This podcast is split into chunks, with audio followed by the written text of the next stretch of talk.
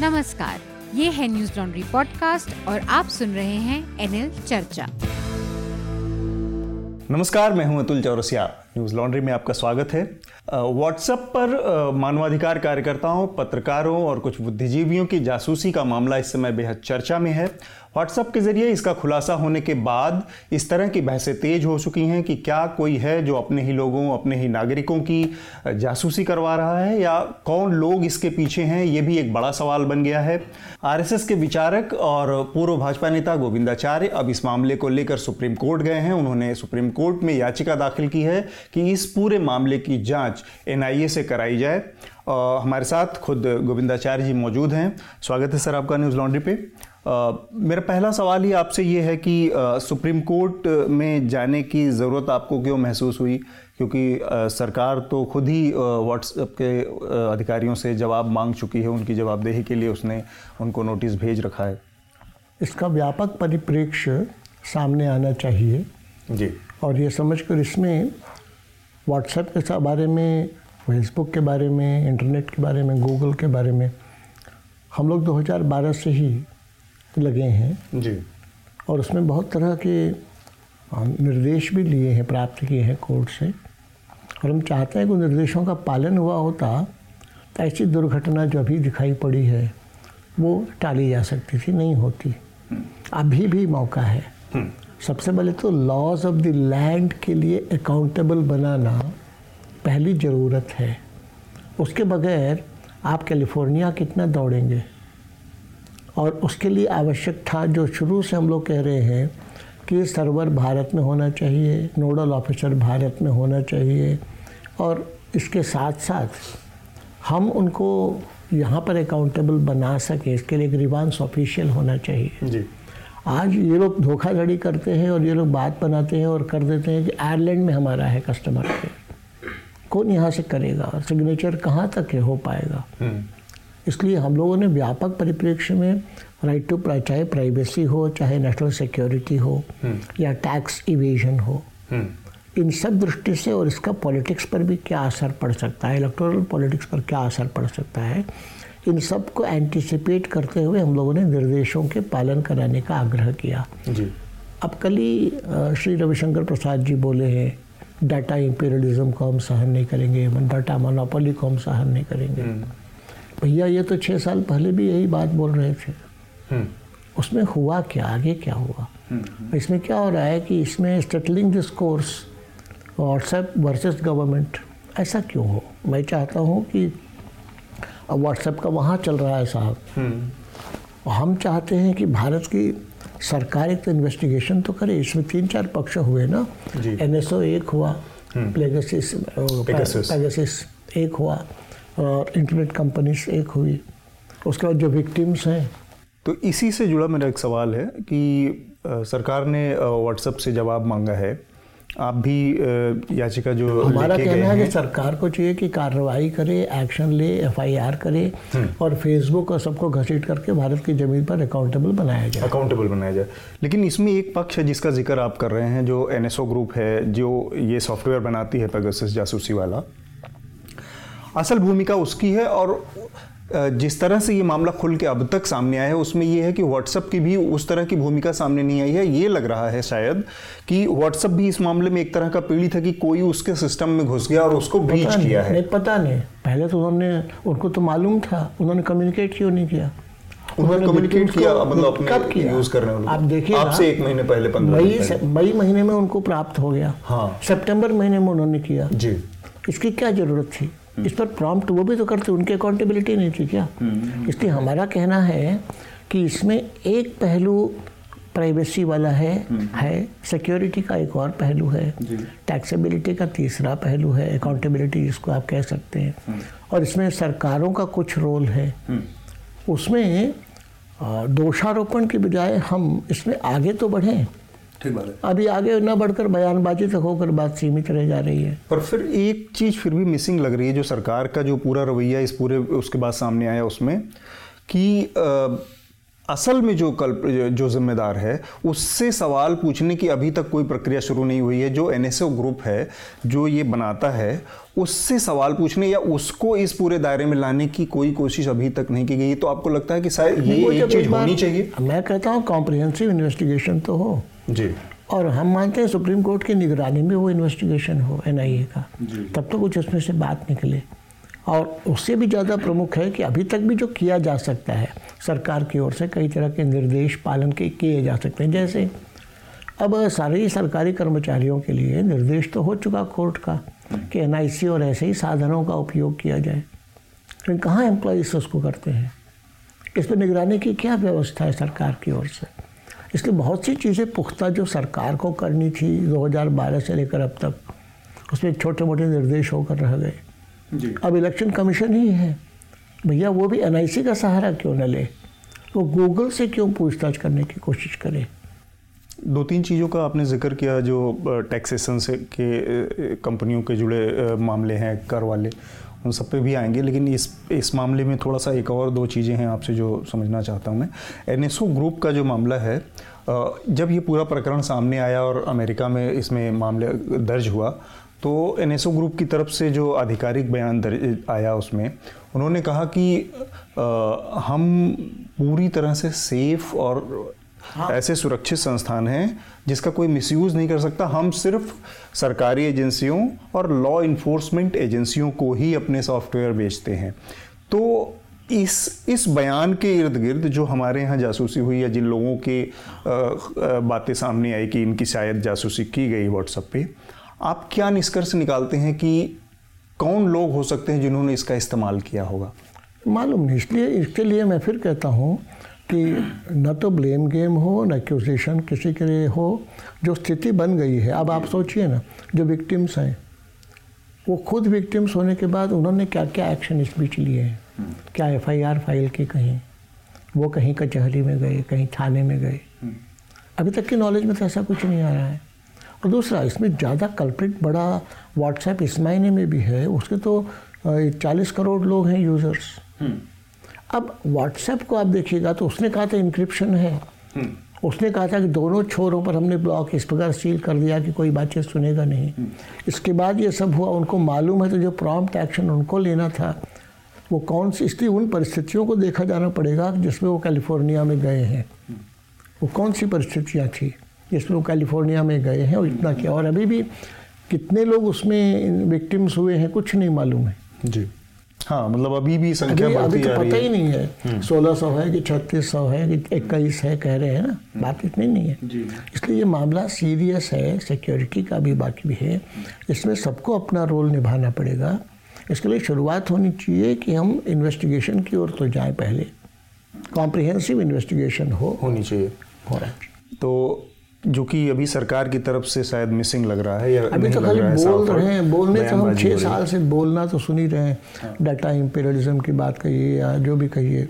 पर एक एक चीज़ लगता है सर कि मतलब आप ज़्यादा बेहतर तरीके से इसका जवाब दे पाएँगे। आ, सरकार जो है इस समय जो जो सत्ता में है आ, उससे आपका एक एक नज़दीकी जुड़ाव है। तो कहाँ? हम तो कभी नहीं गए।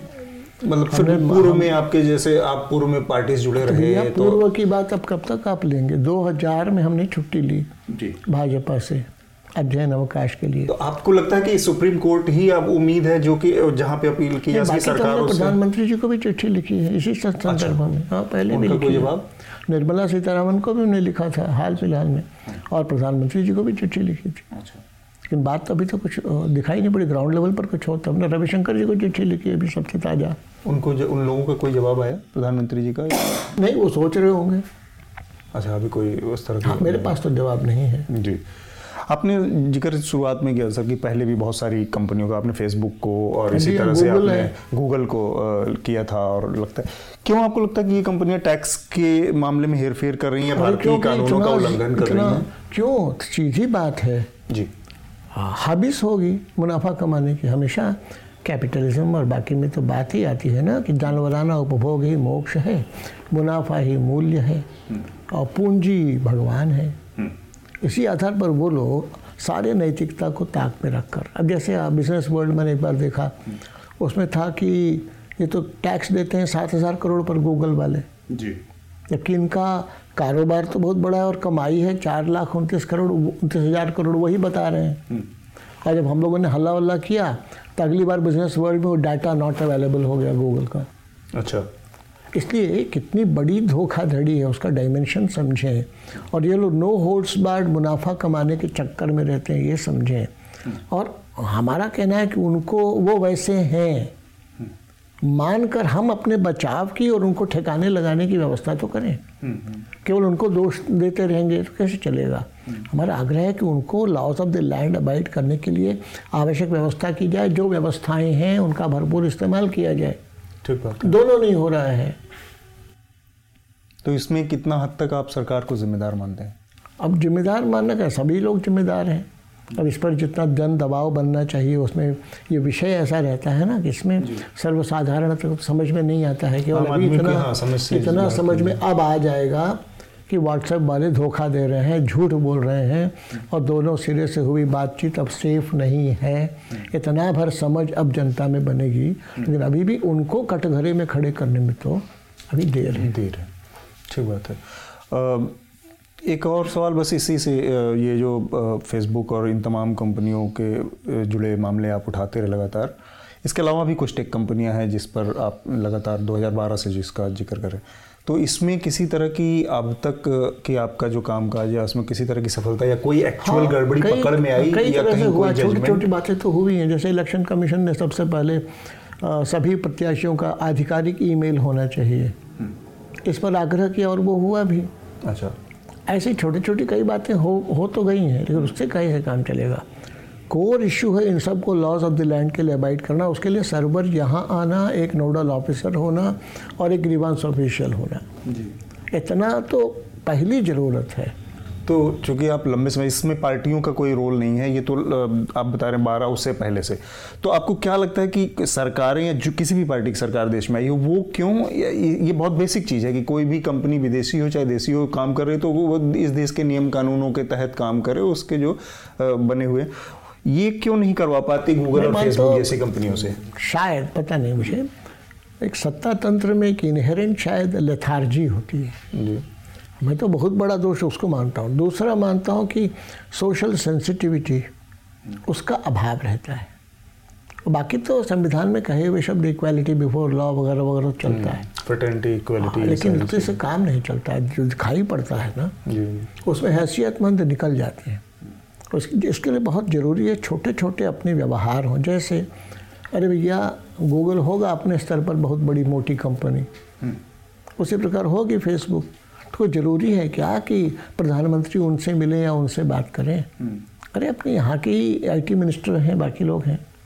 नहीं तो भारत के नहीं तो भारत के संदर्भ में क्या होता है कि अरे भैया ये तो बहुत बड़े बड़े लोग हैं। जी। तो ऑफिसर्स भी सहम जाते हैं ब्यूरोक्रेट्स भी जो आवश्यक कार्रवाई करनी है। ये चलन है। तो इन सब बातों को ध्यान में रखकर जो अंकुश लगाने की बात है, उसमें एक एक कदम आगे बढ़े हैं, कुछ घटनाएँ हैं ऐसी जो इसको गति देंगी, मैं मानता हूँ। जो, लेथार्जिक आप जिस शब्द का ज़िक्र किया आपने, ऐसा है कि चूँकि आम जनजीवन से ही नेता भी निकल के आ रहे हैं और वो उसी संस्कृति से आ रहे हैं तो हमारे यहाँ एक समस्या ये है कि चाहे डाटा को लेकर ही बात की जाए कि जो हमारे डाटा के प्राइवेसी का मामला है बड़ी संख्या में। अभी ज़्यादा दिन नहीं हुए। प्रधानमंत्री ने भाषण दिया अमेरिका में वहाँ पर, जब डोनाल्ड ट्रंप के साथ उनकी मुलाकात हुई। उन्होंने कहा कि डाटा इज़ न्यू गोल्ड तो और हमारा डाटा सबसे सस्ता अवेलेबल उस पर है पूरी दुनिया में। इस बयान को कैसे क्योंकि अब ये सारा मामला टेक कंपनियों उसके ज़रिए डाटा और डाटा वास्तव में लोगों के प्राइवेसी से जुड़ा मामला है आपके सोच विचार रहन सहन सब पे असर डाला जा रहा है उसके ज़रिए।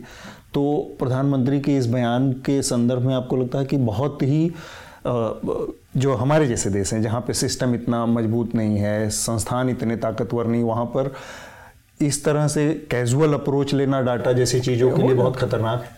इसमें दिक्कत तो बहुत ज़्यादा है भी और आगे भी संभावना आशंका सब है। मगर मैं मानता हूँ कि इसके लिए मूलतः अपनी दृष्टि रहे। दो तीन दृष्टियों की ज़रूरत है ऐसा मुझे लगता है। एक तो है कि भारत से लिखा बड़ा देश ये डरने की बिल्कुल ज़रूरत नहीं है कि हम आइसोलेशन में चले जाएँगे। जी। एक्शन लेने से। उल्टा है। एक छठा भाग है दुनिया की आबादी का भारत।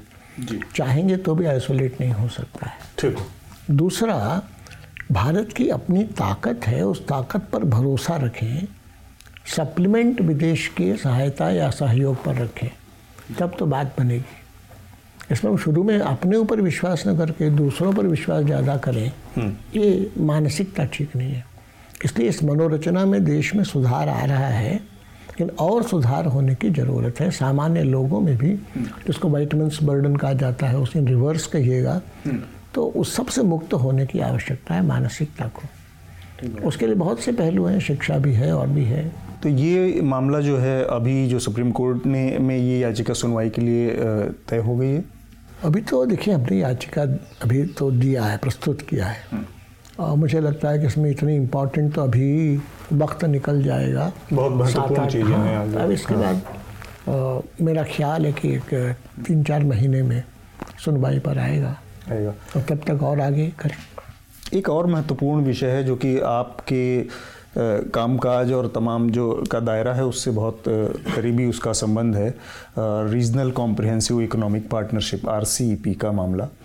भारत अभी इस समझौते से अलग हो गया। जी जी। और लंबे समय से इसकी रूपरेखा बन रही थी ये वो। और संघ का ये निकल के बात आई कि इसके इसमें शामिल होने के खिलाफ एक रुख था। स्वदेशी जागरण मंच इसको ओपनली जो लोग स्वदेशी जागरण मंच जुड़े हैं वो लोग इसका विरोध कर रहे थे। तो मैं इस चीज़ को एक पर्सपेक्टिव में देखना चाह रहा हूँ कि स्वदेशी जागरण मंच अ, हमेशा से अ, मतलब एक एक काउंटर व्यू लेता रहा है सरकार के नज़रिए का। जब आप स्वदेशी जागरण मंच में थे और उस समय भी ये हम कह सुनते थे, पढ़ते थे कि चूँकि अब बाज़ार तो खुल ही गया था भारत उदारीकरण के बाद क्या बात है तो स्वदेशी जागरण मंच जब आप उसके संयोजक थे और अटल बिहारी वाजपेयी की सरकार थी, तमाम विषयों पर जब टकराव या मतभेद होते थे तो ये कहा जाता था कि स्वदेशी जागरण मंच की बात अटल बिहारी वाजपेयी नहीं सुनते हैं। आज की स्थिति में हमने देखा कि स्वदेशी जागरण मंच ने एक स्टैंड लिया और प्रधानमंत्री नरेंद्र मोदी ने इस पर एक पीछे कदम खींचा। तो ये एक एक स्थिति में कुछ बदलाव आया है? मैं मानता हूँ। क्योंकि मोदी जितने मज़बूत हैं अटल बिहारी वाजपेयी उतने मज़बूत सरकार में नहीं थे। इसलिए मुझे लग रहा है कि इसमें किसी का प्रभाव और किसी की मजबूती ये कारण नहीं है। पहला तो ये समझना चाहिए। दूसरा जो स्वदेशी जागरण मंच उस समय में हम लोग काम कर रहे थे और अटल जी की सरकार थी तो भी संवाद तो होता था लेकिन सरकार की ओर से प्रतिसाद बहुत कम मिला। और उसमें ऐसी बातचीत में लगता था तो और संवाद बढ़ाने की ज़रूरत है लगता था। और लोगों को लगता था कि उनके नौकर शाह ज़्यादा जानकार हैं बनस्पत अमेचर लोगों के। जी। ये भी एक फैक्टर रहा होगा साइकोलॉजिकल फैक्टर रहा होगा। कि वो समझते थे कि सर्वज्ञ वही हैं। बाकी लोग तो ऐसे ही हल्टी हल्की फुल्की बात बोल रहे हैं। ऐसा होता है। मनोविज्ञान है। और सर सरकार कमज़ोर थी इसलिए भी मजबूरियाँ थी? मैं नहीं मानता उसमें उस समय की स्थितियों में कोई ज़रूरी उल्टा था। गठबंधन की सरकार हाँ। थी। अच्छा उल्टा मतलब? उस समय भी मैं ऐसा मानता हूँ कि जो सत्ता में लोग थे उनका perspective opening of the economy के बारे में नो होल्ड्स बार्ड वाली स्थितियों में वो जा रहे थे। हम लोग का सोचना था कि नहीं डब्ल्यू की ही बात है तो तोड़ तोड़ो पहले तो मोड़ो तोड़ने की कोशिश करो ऑन आवर टर्म्स लाने की कोशिश करो। नहीं होता है तो तोड़ो नहीं होता है तो छोड़ो। जी। मगर वो इंश्योरेंस सेक्टर में भी सबसे एफडीआई को पहले आप लोगों से बड़ी लड़ाई हुई। सबसे पहले हम लोगों की लड़ाई उसी पर हुई थी। जी। और उसमें हमको जितना समझ में आया कि देखिए या तो साथ बैठते हैं तो सही और गलत के आधार पर आप निर्णय पर आइए। ऐसा ना करें हमारी सुन लीजिए जाके फिर आप मनमानी करिए। फिर कहिए कि सुन तो लिया था। तो इससे तो काम नहीं चलेगा ना। तो ऐसा कुछ अनुभव उस समय आता था। जी। तो उसके जैसे पेटेंट लॉस की ही बात आई थी। सभी लोग असहमत थे। लेकिन अब एम पी दस्खत करने को तैयार नहीं थे। जिसमें कि भैया दस्तखत करो कि लॉज अनुकूल नहीं है। वो क्या कि सभी मुखापेक्षी हो गए थे। अटल जी अडवाणी से दस्तखत करा लीजिए। इक्यानवे की बात है जब विदेशी वस्तुओं के बहिष्कार की बात आई थी। तो उस समय में बीजेपी के अंदर प्रस्ताव तो हो जाए तो प्रस्ताव नहीं हो पाया था। और प्रस्ताव होने और निर्णय करने में भूमिका अटल जी अडवाणी जी की होती थी। तो अब क्या बदल गया कि मतलब अब, अब ऐसा बदला है सरकार कितना? जो बदला इकोनॉमी का जो दक्षिणपंथी जो मुझे लग रहा है कि और हाँ कुछ लगता है कि अब शीर्ष सत्ता के ऊपर कुछ हद तक संवाद बेहतर और प्रभाव उत्पन्न करने वाले तत्व भी कुछ मज़बूत हुए हैं। ऐसा ही कहा जा सकता है। और ये जो विषय था इस विषय के बारे में तो हम लोग हाँ। पहले से कह रहे थे कि भैया हड़बड़ नहीं करो। आपको याद होगा डब्ल्यू में जब एग्रीकल्चर को इंक्लूड करने की बात आई थी जी। तब भी हम लोगों ने हल्ला मचाया था कि भैया ऐसी स्थिति नहीं है। सब्सिडी की बात जब आई थी तब भी हल्ला मचाया था कि भैया वो लोग तो ऐसी सब्सिडी देते ही हैं और उनके लिए खेती का कहाँ महत्व है। तो आप उनके आधार पर मत चलिए। तो उस समय भी हम लोग झोला छाप माने जाते थे जो पहले वामपंथियों के लिए झोला छाप कहा जाता था। तो, तो कांग्रेस का खैर जमाना था था तो सरकारों में ठीक है। अभी सरकार में कम से बातचीत होकर हम लोग बहुत पहले से इस पर होमवर्क करते रहे हैं और केवल स्वदेशी जागरण मंच नहीं सभी ट्रेड यूनियंस हम्म, और सभी विचारधाराओं के किसान संगठन और कई तरह के स्वदेशी एक्टिविस्ट्स ये सब लोगों ने मिलकर प्रेशर बनाया है। हाँ तो ये और ये मिलकर प्रेशर बनाने से मेरा अनुमान है हाँ। कि चलो कम से कम देर आए दुरुस्त आए। ये एक ऐसा मामला नहीं उभर कर सामने आया जिसमें पहली बार ऐसा लगा कि दक्षिण वाम और सेंटर तीनों तरह की विचारधाराएँ एक एक मंच पर थी कि आरसीईपी में नहीं उसमें- जुड़ना चाहिए भारत को। स्वदेशी आंदोलन राष्ट्रीय स्वाभिमान आंदोलन ये सब भी उसी में लगे हुए थे। तो मेरा एक अगला सवाल है सर कि आरसीईपी से अलग होकर भारत ने अपने हितों की रक्षा की है या फिर एक बड़े मौके से चूक गया भारत के इतने बड़े ना उल्टा देखिए बाइलैटरल तो कई देशों से अभी भी चला है है बाइलैटरल और पुष्ट करने की ज़रूरत है। बायलैटरल आपका है। हाँ। और उसमें बहुत लाभ होगा और उसमें हमारे हितों की भी तो रक्षा होगी। अब आप खुद देखिए ना चाहे फिलीपाइंस हो चाहे वियतनाम हो सब हो। नारियल का काम है ऑयल सीड्स का काम है। अब देखिए निर्भरता हमारी ऑयल सीड्स के संदर्भ में ऑयल के बारे में कितनी बढ़ गई है। और हमारे नारियल उद्योग और जूट उद्योग सब कितने कष्ट में आ गए हैं। इसलिए हमको अपने देश का हित का विचार करके ही आगे बढ़ना चाहिए। एक समय था जब मल्टीलैटरल की बात थी अब बड़े बड़े देशों ने मल्टीलैटरल टर्म्स को डब्ल्यूटीओ के माध्यम से चूस लिया। अब उनकी रुचि डब्ल्यूटीओ में नहीं है और वो अपने टर्म्स पर चाहते हैं। वही अमेरिका अब हल्ला कर रहा है उनके हितों का नुकसान हो रहा है। अब वो सबसे बाइलैटरल कर रहा है। और अभी आप कहेंगे कि अब मुझे ऐसा व्यक्तिगत तौर पर लगता है कि इस झंझट में जल्दीबाजी में जाना ही नहीं चाहिए था। ठीक बात है। और इसको आप ज़्यादा महत्व दे दिए उसके कारण बाकी लोग आपके मार्केट के प्रति उत्साहित हो गए। और इसके कारण वो आगे बढ़। आए। अब आपने ऐन समय पर अपने को अलग कर लिया तो बाकी चौदह को चीन के मत्थे डाल दिया। इससे तो चीन का पॉलिटिकली भी कहिएगा। फ़ायदा ही हुआ। फ़ायदा होगा ना। एक और चीज़ लेकिन सर यहाँ पे आती है कि जब ये चीज़ को एक दूसरे तरह से मैनेज किया जा सकता है क्योंकि प्रधानमंत्री का वहाँ जाना एक दूसरा संदेश था कि जब प्रधानमंत्री शामिल ही हो रहे हैं तो इसका मतलब है कि अब शायद दस्तखत करना ही है। इसको दूसरे तरीके से भी हैंडल किया जा सकता था कि अब जब हमें नहीं उसमें शामिल होना है तो हम पहले से यहाँ से घोषणा कर सकते थे आधिकारिक तौर पर और जाने की वहाँ नौबत आती ये सब हाइप नहीं हाँ, क्रिएट होता। लेकिन उनको लगा कि चलो लास्ट मिनट कर लेंगे। लास्ट मिनट रिस्पॉन्स रैशनल हो गया अच्छी बात है। कहीं हो गया। ठीक बात। एक और आखिरी सवाल बस मैं इसी मामले पर आपसे समझ क्योंकि खुला बाज़ार आज के दौर का बहुत बड़ा सच है। ओपन मार्केट इकोनॉमी में सारी अर्थव्यवस्थाएँ आपस में कहीं न कहीं एक दूसरे से इंटरलिंक्ड हैं कनेक्टेड हैं एक दूसरे से प्रभावित होती हैं। ओपन है इस पर भी तो मुझे संदेह है। तो इसलिए देखिए इंटरनेशनल एरेना में माइट इज़ राइट होने लगता है। हम्म। आज भी अमेरिका कितना ओपन किया है। चाइना बहुत सारी चीज़ों को डिक्टेट कर रहा है जैसे। इसलिए देखिए इस पर तो जब बात होनी होगी तो केवल इकोनॉमी की बात नहीं होनी होगी। कॉम्प्रिहेंसिवली इंटरनेशनल रिलेशंस में हम इक्वालिटी की बात करते हैं तो आप तो सुविधा से डब्ल्यू का बनाते हैं तो हर देश को एक एक वोट दे देते हैं। अब भारी भरकम चीन और भारत है चीन तो बाद में आया है डब्ल्यू में। सौ करोड़ के देश को भी एक वोट है और माली को भी एक वोट है। तो मुझे एक छोटा सा बस ये समझना कि इस सच्चाई को देखते हुए खुले बाज़ार की संरक्षणवादी जो भारत की नीति है अभी तक आरसीपी से अलग होना भी उसी का एक तो संरक्षणवादी कब तक नीति हमको चलाना चाहिए? है। संरक्षणवादी नीति नहीं रही है। आरसीईपी से अलग होना आपको नहीं लगता कि भारतीय हितों को ही ये बचाने की तो कोशिश नहीं, नहीं ये तो अक्लमंदी का काम किया है। हाँ तो ये कब तक इस तरह है? और आइसोलेशन की तो डर की ज़रूरत नहीं है। जी। भारत को दुनिया की कम ज़रूरत है दुनिया को भारत की ज़्यादा ज़रूरत है। सच्चाई तो यही है आर्थिक क्षेत्र में भी। अब तो बाज़ार के क्षेत्र में तो स्पष्ट होने ही लगा है सबको। यूरोप से बड़ा मार्केट तो भारत है कहाँ है। और चीन में लोग जाने में थोड़ा हदसते हैं। भारत में तो लोग ऐसे नहीं हैं। शायद ये भी एक वजह है क्योंकि लोकतंत्र वहाँ पे नहीं है उस तरह का जितना शायद ये भी एक कारण होगा ज़रूर कारण होगा। वहाँ का पता ही नहीं चलता है ना अंदर क्या हो रहा है बाहर के लोगों को जो खबर है वो सब कितना अंतर है पता ही नहीं चलता है ना। इसलिए हमको अपनी शर्तों पर आगे बढ़ना और अवर टर्म्स जो हो सके सहयोग करना और सहयोग लेना चाहिए। तो इसमें कोई डरने की बात नहीं है। आइसोलेशन नाम की कोई चीज़ भारत के लिए हो ही नहीं सकती। ये कल्पना की बात है। हमसे बातचीत करने के लिए बहुत बहुत शुक्रिया सर आपका। न्यूज़ लॉन्ड्री के सभी पॉडकास्ट ट्विटर आई और दूसरे पॉडकास्ट प्लेटफॉर्म पे उपलब्ध हैं।